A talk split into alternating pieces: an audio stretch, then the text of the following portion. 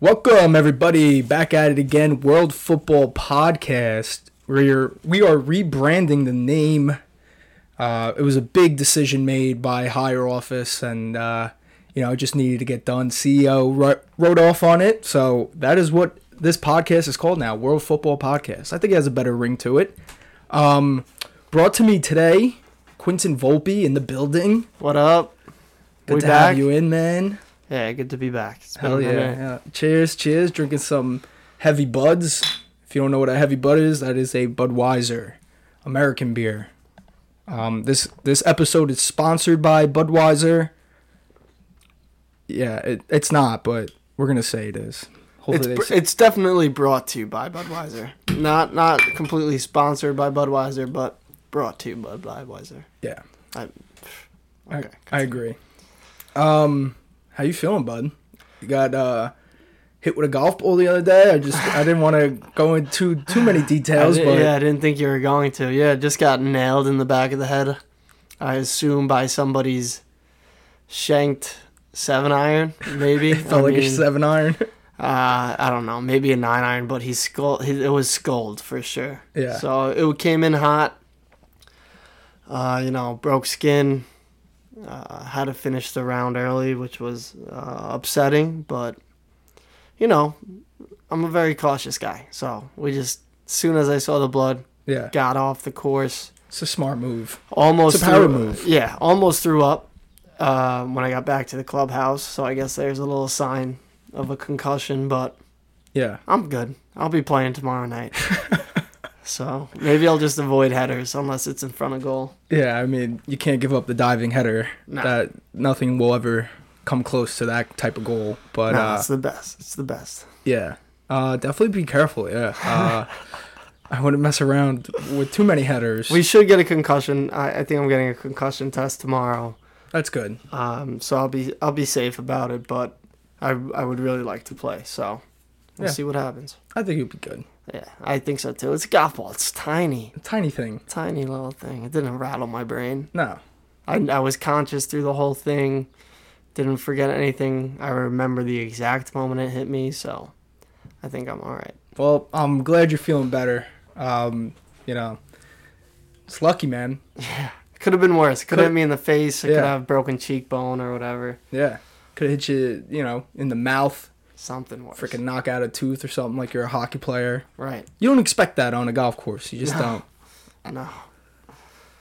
But, all right. So, as requested and voted upon by the Instagram followers of the World Football Podcast page, Luton Town FC Football Club. We're going to be discussing them today. We did a little deep dive research into the club. And, man, the history that exists beyond the scenes of this club are incredible. And just a little overview, we all know that they're a team that is in the Premier League next year. First time in the Premier League for, I think it's 10 years. They've just been struggling.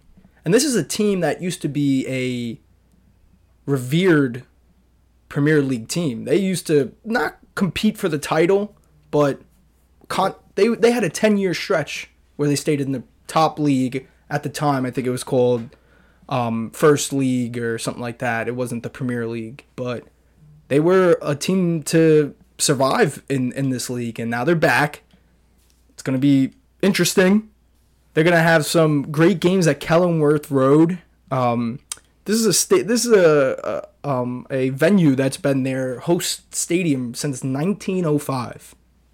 It's a long time. A lot of history that we'll be touching on today.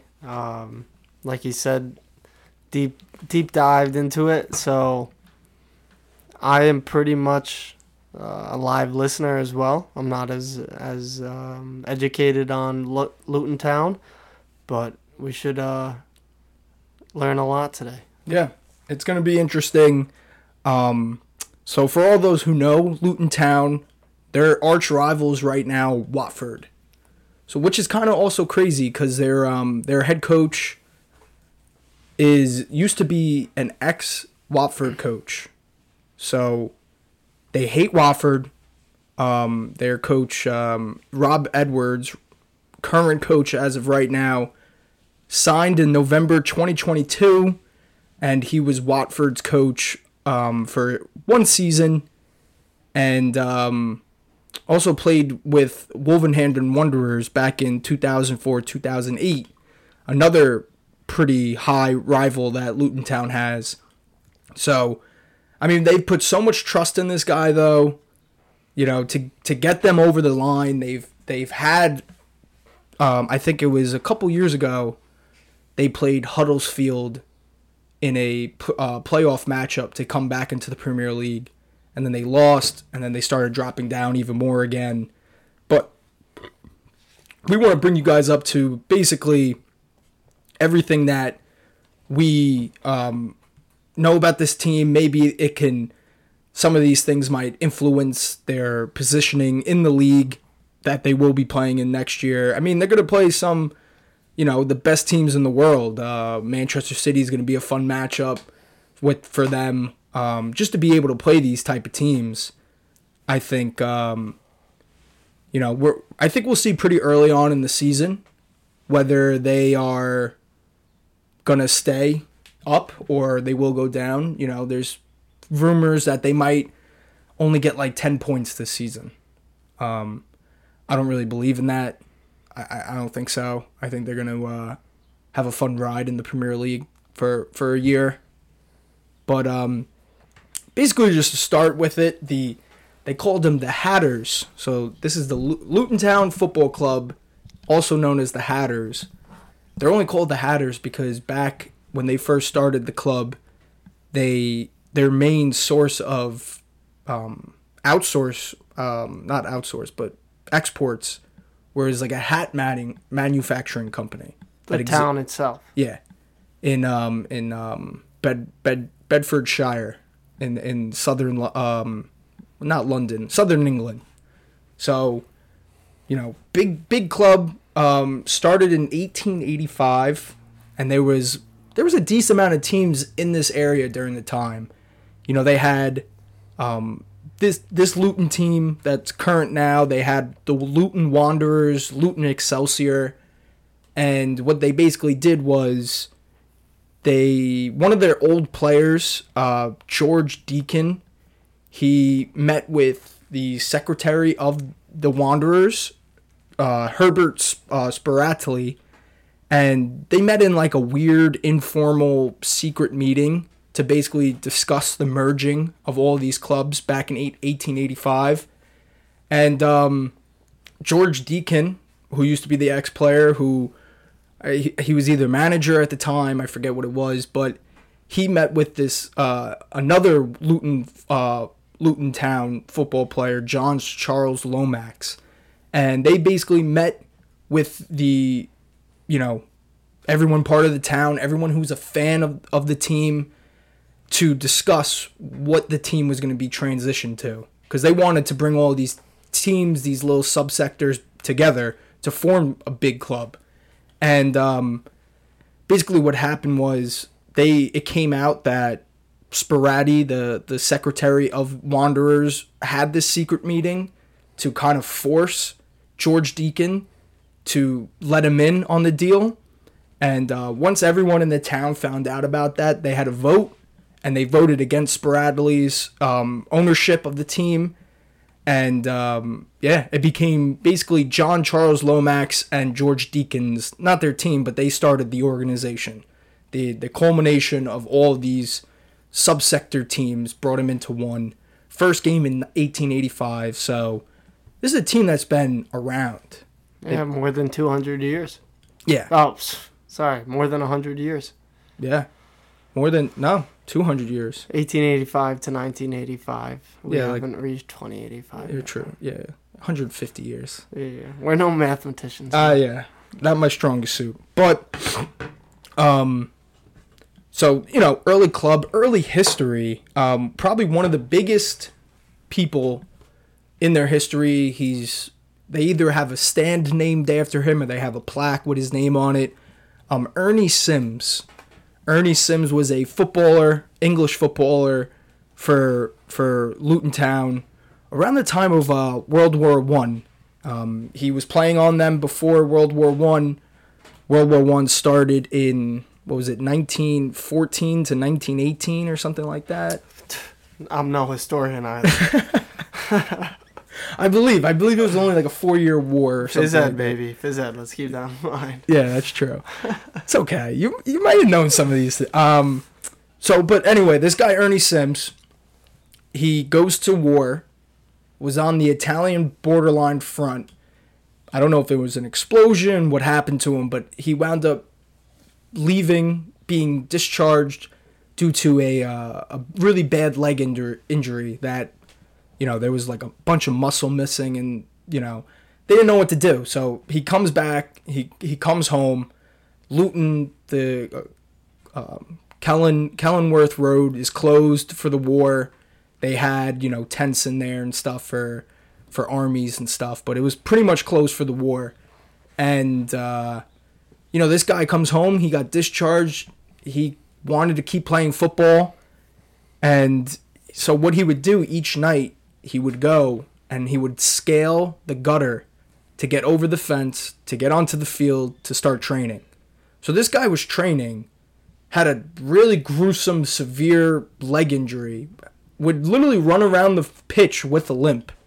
And it was, you know, so this was how it became a big deal. Basically, one night it was snowing. He went for the run. And then the one of the security officers saw that there was footprints in the stadium, so he called the police. They said, "All right, tomorrow night, let's meet up here. We're gonna catch him." So Ernie Simms, does it again. Goes, wants to get his training in. They catch him. They bring him down. They're like, "All right, you know, why have you been doing this? Like, what is going on?" And you know, he came out, basically told him, okay, I've been doing this. They loved it so much, they signed him the next year for a contract. They said for his spirit and determination, this is what matched the national wartime mood. Right. Just that grit, that energy. And this is, you know, this kind of is prolific now to where Luton Town are now. You know, a team that had financial struggles in the early 2000s and now, you know, went from 5th tier division all the way up to the Premier League.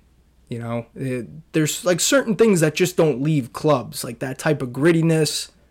That type of energy will live through this club forever. Yeah. Especially because of hearing a story like this. Yeah, hearing about Ernie Simms. Willingness to battle, you know, the determination to just keep at it and not give up, even as corny as it sounds. No, it's true. I mean, it's something that you know, you got to as much as, you know, people think it's just a sport.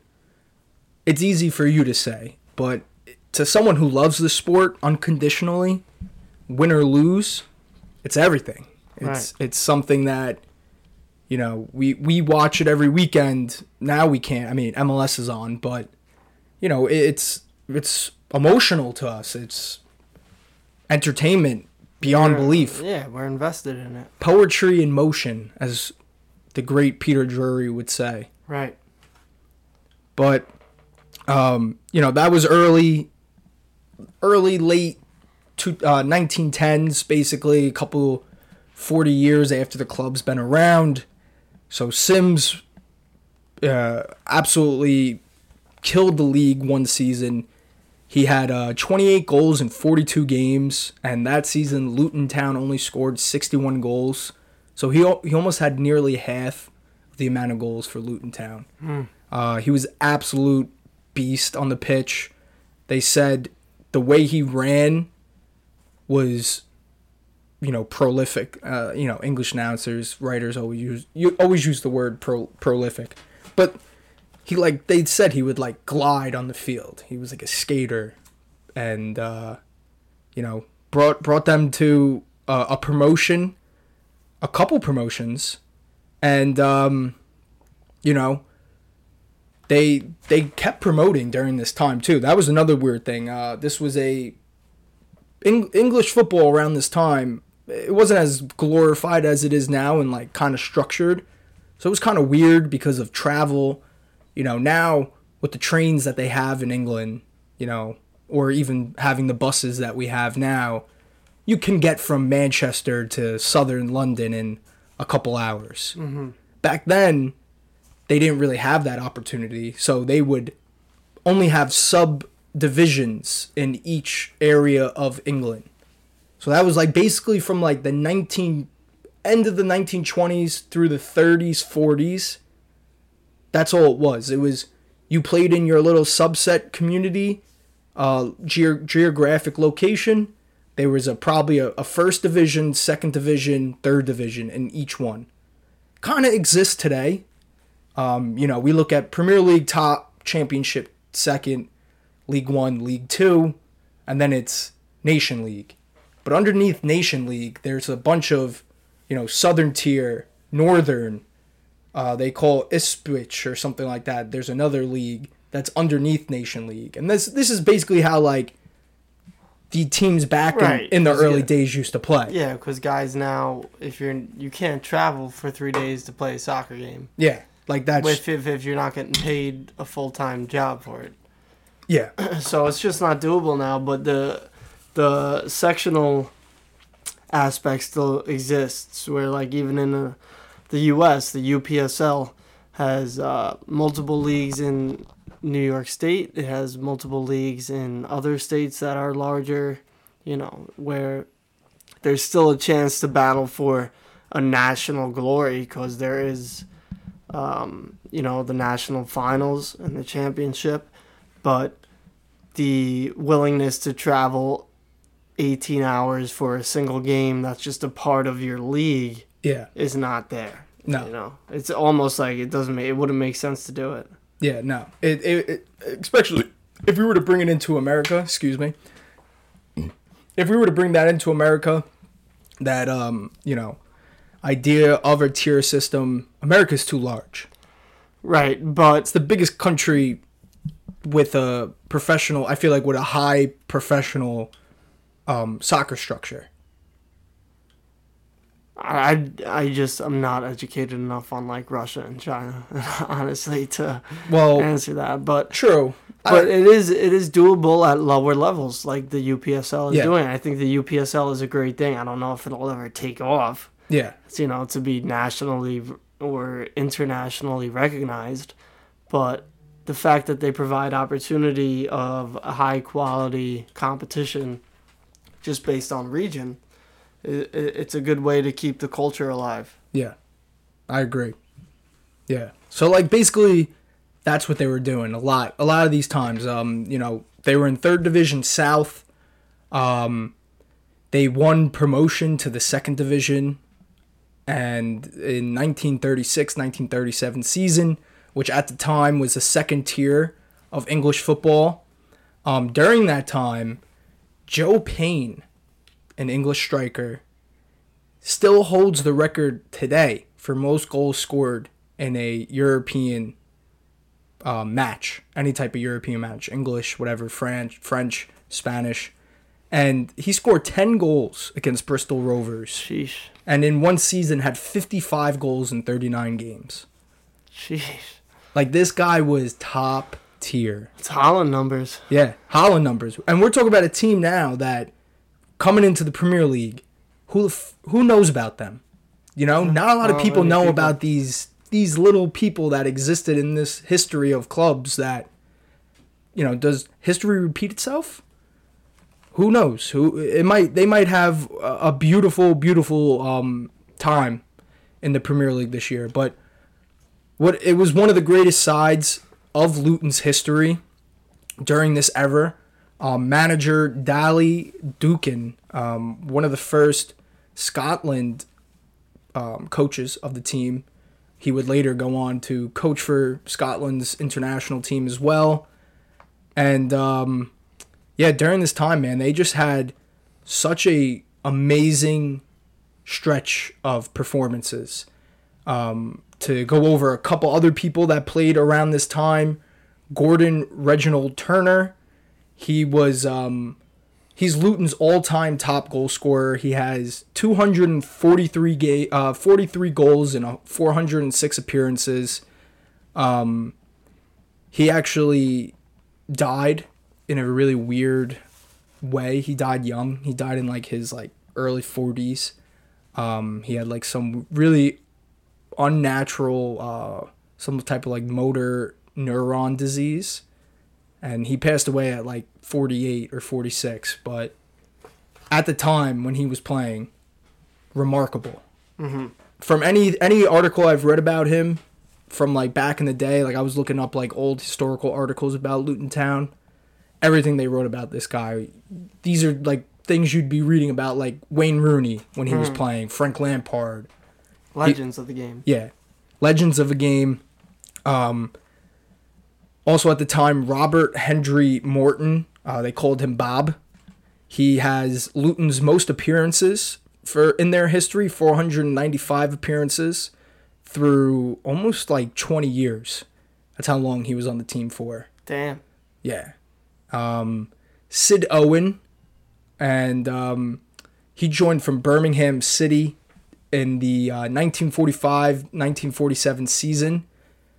After the 1947 season, my bad, he was there at Birmingham City's academy. And he was another guy who was just remarkable. He won the World Football Association Footballer of the World in 1959. And he also became a player manager. Love that. Which he was the player manager of when they played in the 1959 FA Cup final against Nottingham Forest, which they sadly lost 2-1. But just amazing, remarkable that, they at this time, I think they were in basically what would be the championship, taking on teams, going to the FA Cup finals in probably one of the most electric stadiums that the EPL might have seen. Yeah. And that was in, the late 50s, early 60s. Then moving on to their, 1964, 1965 season. They call them yo-yo teams. Have you ever heard that term? Yeah, they go up and down. Up and down. Mm-hmm. So this is kind of Luton's bread and butter. They move up. They get really cool promotions. They win the 3rd division, 2nd division, and then they start going down. And it's due to financial problems. Their top players that were winning them games, either they had to release them or, money wasn't spent well. So for instance, this guy, Bruce Roach, first ever born English player to captain Scotland. His parents were Scottish, but he was born in England. His dad was some type of general. Mm-hmm. So they had to move over to England, but they won the 4th division title in 1968. He helped them bring them to that victory, scored 24 goals that year. And then later was signed to Aston Villa for €100,000, which at the time was the highest record fee ever paid by a 2nd division side. So they got all this money. They were selling players, getting rid of their best players, but then they just started struggling. Mm-hmm. And, it happens. It happens. But from the 60s to almost 73, 74, that was the first year when they brought it home. They went all the way back up to Division 1.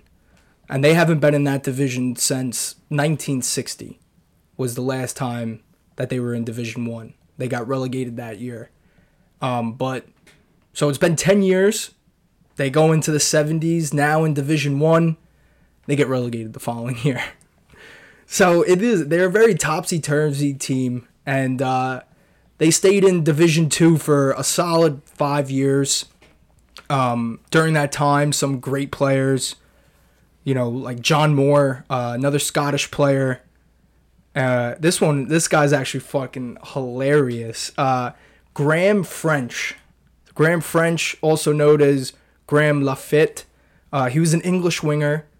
And he was mainly famous because he was constantly at the bars before games, after games, before practices, after practice. Like, he was a menace in the streets, like hanging out at bars like a common person. What a time to be alive. Just getting wrecked. Yeah. And we're talking 1970s, so he's in it.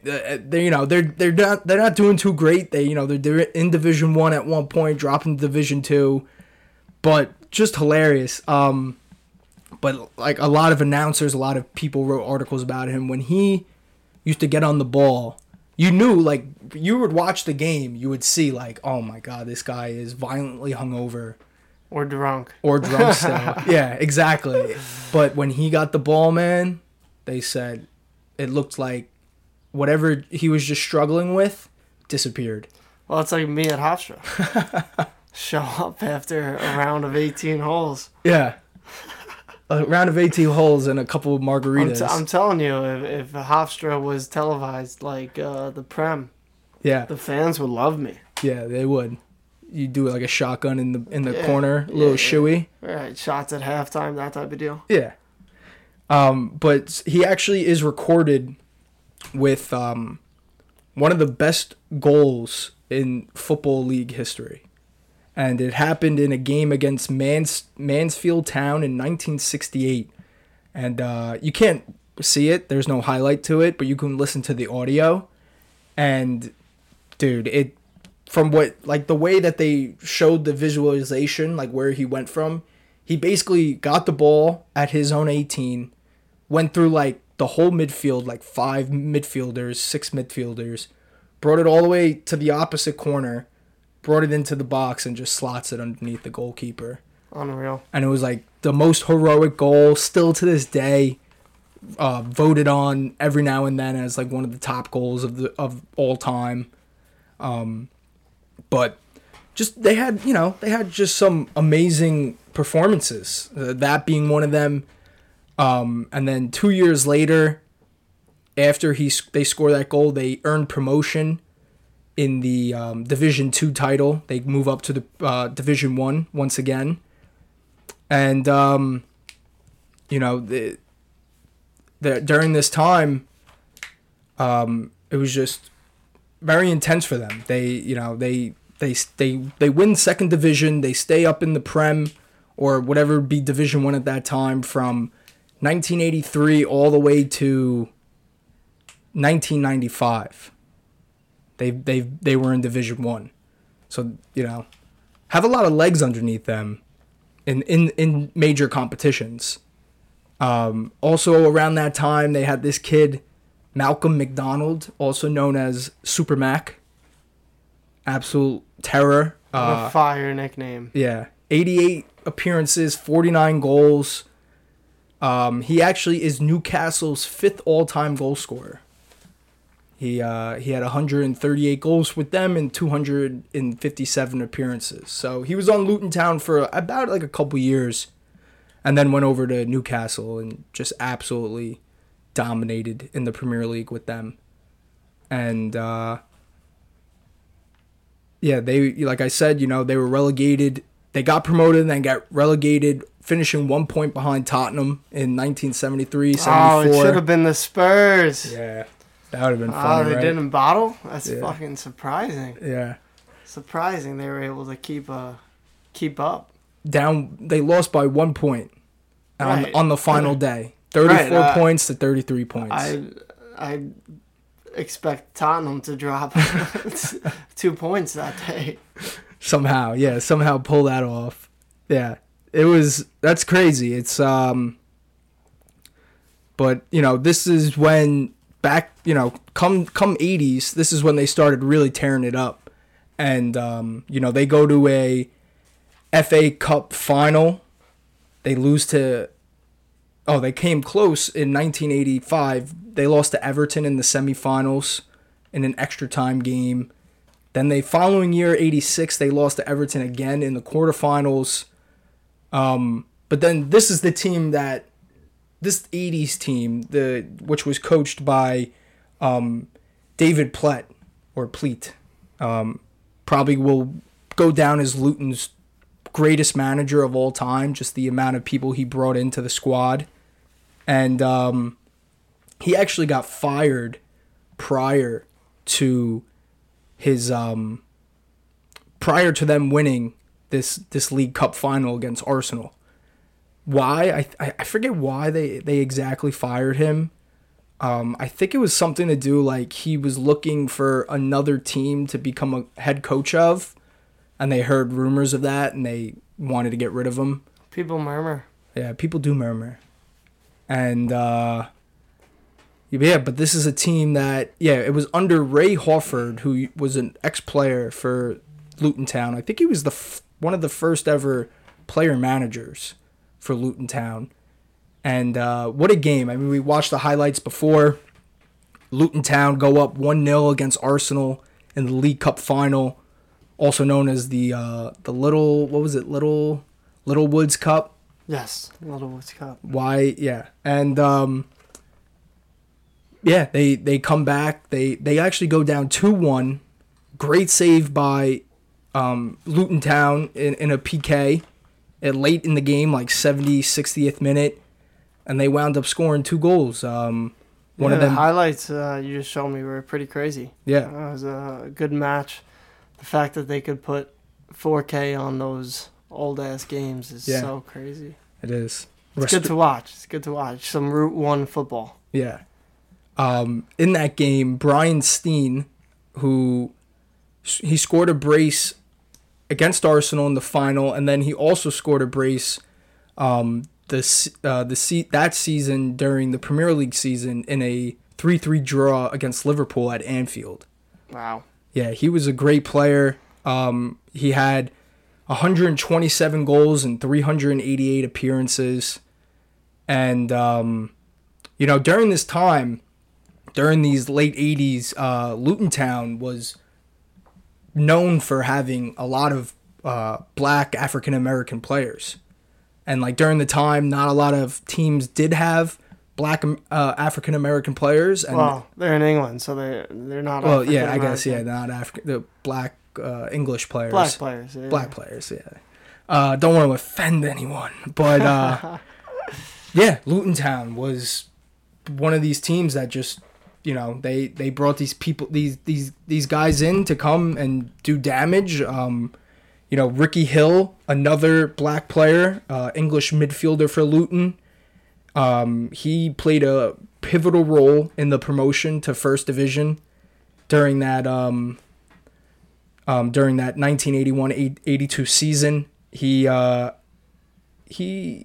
Player of the Year 2 years in a row, back to back, from 1980 to 1982. Whatever, I forgot who won it. This year, I think Holland won it. But yeah, same award that's been given out for the last almost 2 decades. Back-to-back, Luton Town player claimed the title. Yeah, that's nice. He actually wound up to go play for the Tampa Bay Rowdies back when they were in the MLS in the 1991-92 season, and then became head coach for them for the following 3 years. So, what a beast. What a beast. I love that, too. I love, like, someone who, you know, played English football, top-tier English football, won a couple promotions, and then they come and play in America. And during early MLS times, like, it was probably exciting as hell. I mean, he probably didn't understand the whole PK shootout thing. Remember when they used to, like, dribble at the goalkeeper? Yeah. Like, it was like a hockey game. What a time. They should bring those back. Yeah, right? Not in the Prem. Not in the Prem, but like... But to some extent. Yeah. That would be fun. Instead of PKs after extra time, yeah, or instead of PKs as a way to decide the game, I think that would be so much cooler. It was fun. I mean, there was a shot clock. You know, you were basically just running one-on-one to the goalkeeper for like 5 seconds. At least 30, 40 yards, yeah. Yeah. And people used to get messed up. I think that's why they put away with it, because people would just run as fast as they could into the goalkeeper. Well, you don't have the composure for it. I mean, yeah, goalkeeper just takes you out. I think people would score every single time nowadays. Yeah. I don't know. It would be weird to watch. It'd be like, how do you miss? You know, I guess that was kind of the thinking back when it happened. But if you have 30 yards and it's you versus the keeper, but you have the shot clock, right? Still, if it's enough time to get into the 18, yeah, and you know there's no defenders, yeah, how are you missing? Yeah, I don't know. I mean, in truth, I miss plenty of penalty kicks, but how are you missing? You know? Yeah. How are you missing a penalty kick? I don't know. They should bring it back for indoor soccer. For sure, at least indoor. Yeah. But also another player that was a huge player for Luton Town at the time, Imak Nwajiobi, also known as Chukwuemeka Ilmik. Let me see. How do you? And they called him Emeka. I just want to. Where is it? His nickname was Emeka. Chukwuemeka Nwajiobi. Kevin. I got the first one. Chukwuemeka. Chukwuemeka, a.k.a. Emeki. He was a fan favorite. He actually had 11 goals in 72 games, but he wound up with a bad injury that kind of kept him out for the rest of his career. And he was also part of the team during the Kenilworth Road riot, which was a crazy, crazy event that happened in 1985. During the time, Millwall was notorious for their fan base. They were just, you know, it was after, you know, I guess after wartime, a lot of high tension, a lot of gang violence was going on. A lot of testosterone. A lot of tea going around the room. And they basically, before the game even started, there was like people were throwing shit onto the field, like literally hurling chairs. At the time, Kenilworth Road didn't have, only certain areas had seats, and then everything else was just standing room. Yeah, eventually it's going to turn into fists. Yeah. So basically, I mean, they hit a couple players in the head. You know, they threw everything, nails, coins, and then there was just a huge fight. They eventually got everyone off the field, but even they got everyone off the field. The game played. Luton Town goes on, wins 1-0 at home, but it was just an absolute disaster. Probably the best victory of the players' lives. Yeah. It was probably scary, but, you know, they actually said, the goalkeeper of Luton at the time said that they found a knife in the net. Someone threw a knife onto the pitch, and there was a knife sitting in the net. But Brian Stein with the game-winning goal. Guy's just he was an electric man. But this led to Luton Town led them to renovate their stadium. They had to put in seats from FA regulations, and you know, another amazing feat for Luton Town in the 1982-83 season. They was the last game of the season. They needed to beat Manchester City away to stay up in the Premier League, and they wound up going down 1-0, but substitute Yugoslavian Randy Antic went on and scored the game-winning goal in the last couple minutes, which kept Luton Town up, and I'm pretty sure relegated Manchester City. Oof. So, a lot of history on that matchup right there, you know. Yeah, citizens are going to remember that. Yeah. You know, anything can happen in Kenilworth Road Stadium. I think it's going to be, you know, certain clubs are going to go over there and struggle. They're going to struggle, I think. But, you know, they finished in the Premier League but Division 1 during the time. The 1986-87 season was their best ever finish. They finished in 7th place. Pretty huge for such a low club. And, you know, they were in the Premier League for all the way up until 1991 was the year they got relegated. They finished in last place. I think they actually... So what happened was they got relegated, and then the FA developed the top league, the Premier League, and then they considered Division 1 basically the championship. Yeah. So they got relegated, but they stayed in the Division 1, technically speaking. And, you know, due to financial struggles, due to their owner at the time, this is what caused, if anyone's ever curious, look it up. It's called the, where is it? They had to reestablish basically the ownership of the club in 2003, and they developed what is called the Luton Town Consortium, which is basically the owners are the chairman are the fan society of the team, which I find awesome. Like, I feel like that's how a team should be making their decisions.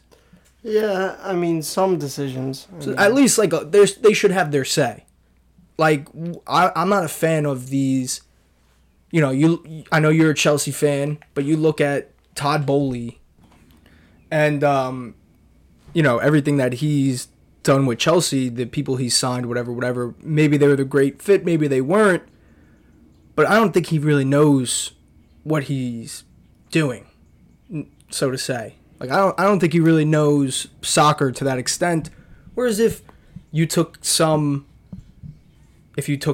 notes from the fans themselves, what they want to see, what they think needs to be done, I feel like you might get a better feel for what you need. Yeah, better outcome.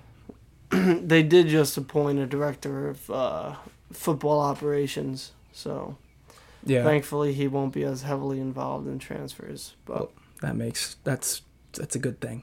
Yeah, definitely a good thing.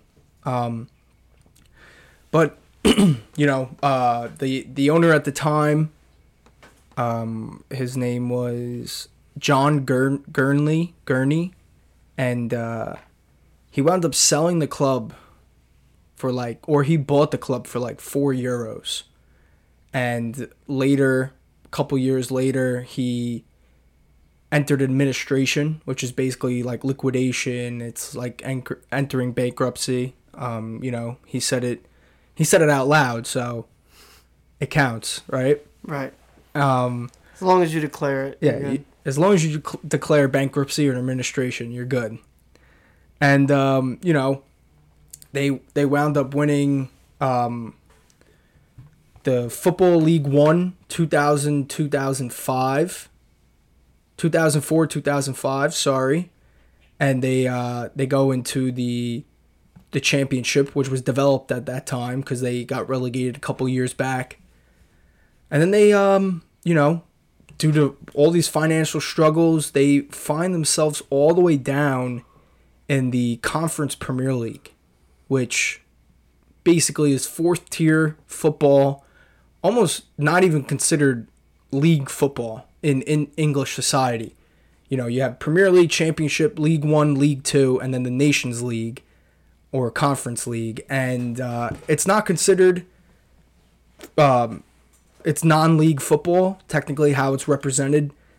And, you know, Luton Town being one of the first teams ever to be a non-league team and defeat a league team when they defeated Norwich City in one of the, I think it was the FA Cup. Beat them in I think it was like a third round 1-0 win at home. So, you know, they have that in their record cabinet. But then, you know, just amazing what they've accomplished. They go from in the Conference League, they win their Conference League, they go to League 2, they're in League 2 for about 2 years from 2014 to 2018, and then they get promoted, they get second place in League 2, go on the following year to League 1, win League One in 2018-2019 season, and then had 3 years in the Championship, from 2019 all the way to now, 2023. And, now they're in the Premier League. Now, this is a team that, from all the history we've went over today, they are full of opportunity. And what was the guy's name we were talking about before? Mpanzu? Pelly Ruddock Mpanzu. Yeah, Pelly Ruddock Mpanzu. Yeah, a little back history on this player. He will be the first ever player to play in every single division in English football. With the same team. Absolutely beautiful stuff. Just like the respect to have someone like that in your squad has to be exhilarating for anyone that they sign, anyone that they've signed in previous years, to know that, Mpanzu has been here through thick and thin, gaining titles, finishing, helping the team get promotions, Yeah, there's got to be a mutual respect between the player and the club, and then there's got to be that sense of respect in the locker room when, as a new guy, you come in and maybe one or two training sessions in, you're told his backstory, or maybe you knew it before you got to the club, but you're sharing a locker room with the same guy who has been playing with the team since they were down in the dumps. Yeah. Completely and utterly out of the conversation when it came to English football. And now he's with the same club in the same stadium playing at the most, in the most elite league in the world. So, somebody like that in the locker room's got to do, hopefully he could do some good things, even if he doesn't have a big role to play on the pitch. He's going to be looked at to provide some leadership and motivation, if nothing else, for the club. 100%. A couple other players that they have on their team that are class players who might help them really exist in this Premier League and do well. Charlton Morris, he's been on the team now since last year. They signed him, actually, and he had 51 appearances, 20 goals this year. As a striker? As a, I believe striker, yes. Nice. 27 years old, English lad. He plays their starting striker, and, they have a couple other people. I believe his name is Tom Lockyer, really good center back that they have, has some of their best defensive stats on the team. He's a great player as well. He's definitely going to help them out this season. Elijah Adebayo, 7 goals last season, and 4 assists as well. And so there's some good players on this team that for sure, we've seen it with Norwich City when they came back to the Premier League. Some players are going to step up, and it really is all about what do you think is possible? What is the end goal? What can you obtain positive from a season, even if you have a bad season? What were the positives we could take out of this? What do we need to work on? And, they finish in 3rd place in the Championship.